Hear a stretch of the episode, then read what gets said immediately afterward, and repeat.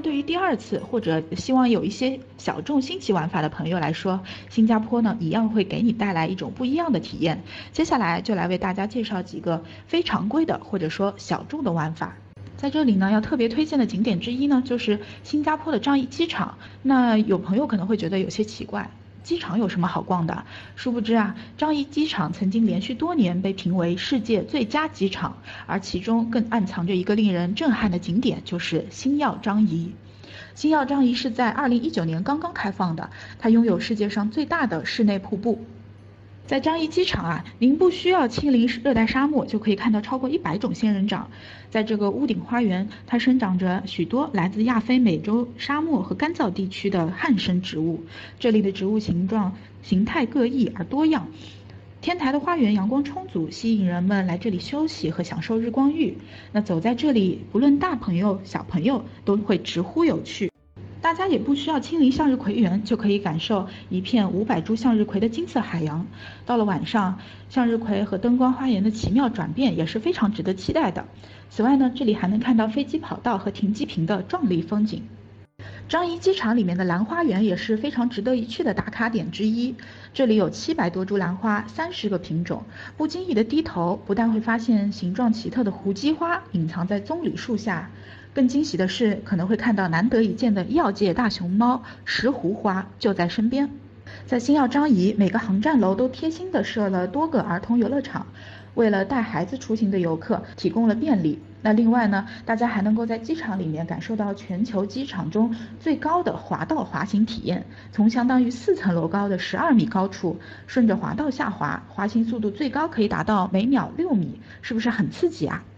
那看到有朋友说想要带孩子去新加坡，那如果觉得市区和圣淘沙还不够大家游玩的，那新加坡还有一个后花园叫名丹岛，它还等待着大家的探索。名丹岛呢，它是印尼的一个岛屿。其实早在十五世纪啊，就是郑和下西洋的时候，它的记载当中就已经提及了名丹岛。那由于距离新加坡比较近，而且搭乘轮渡只需要四十五分钟，新加坡人呢一直把名丹岛作为后花园。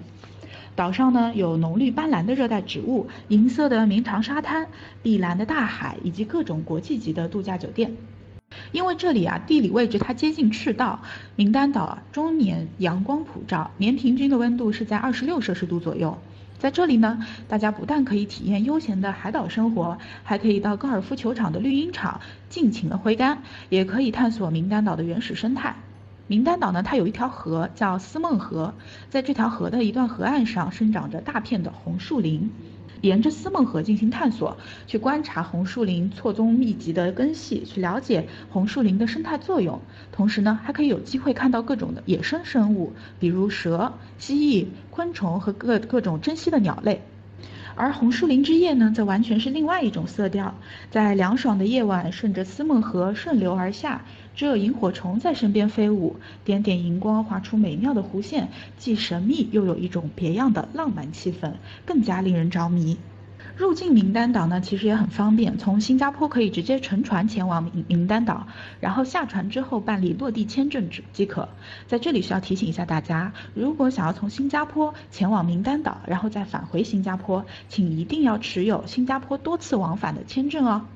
那众所周知啊，新加坡向来是被许多的家长当做遛娃和家庭出游的一个好去处。那在这里呢，要给大家另外介绍一个新奇景点，那就是位于马来西亚新山的乐高乐园。新山离新加坡是非常近的，可以直接乘坐大巴前往。乐高乐园呢，它聚集了主题乐园、水上乐园、酒店和海洋探索中心四个主题区域，是专门为家里有二到十二周岁小孩的家庭而设置的。它是亚洲第一座，也是全球最大的一座乐高乐园，拥有了超过一点五万个乐高模型，由六千多万块乐高积木堆砌而成，一定能够让孩子们收获无与伦比的快乐体验。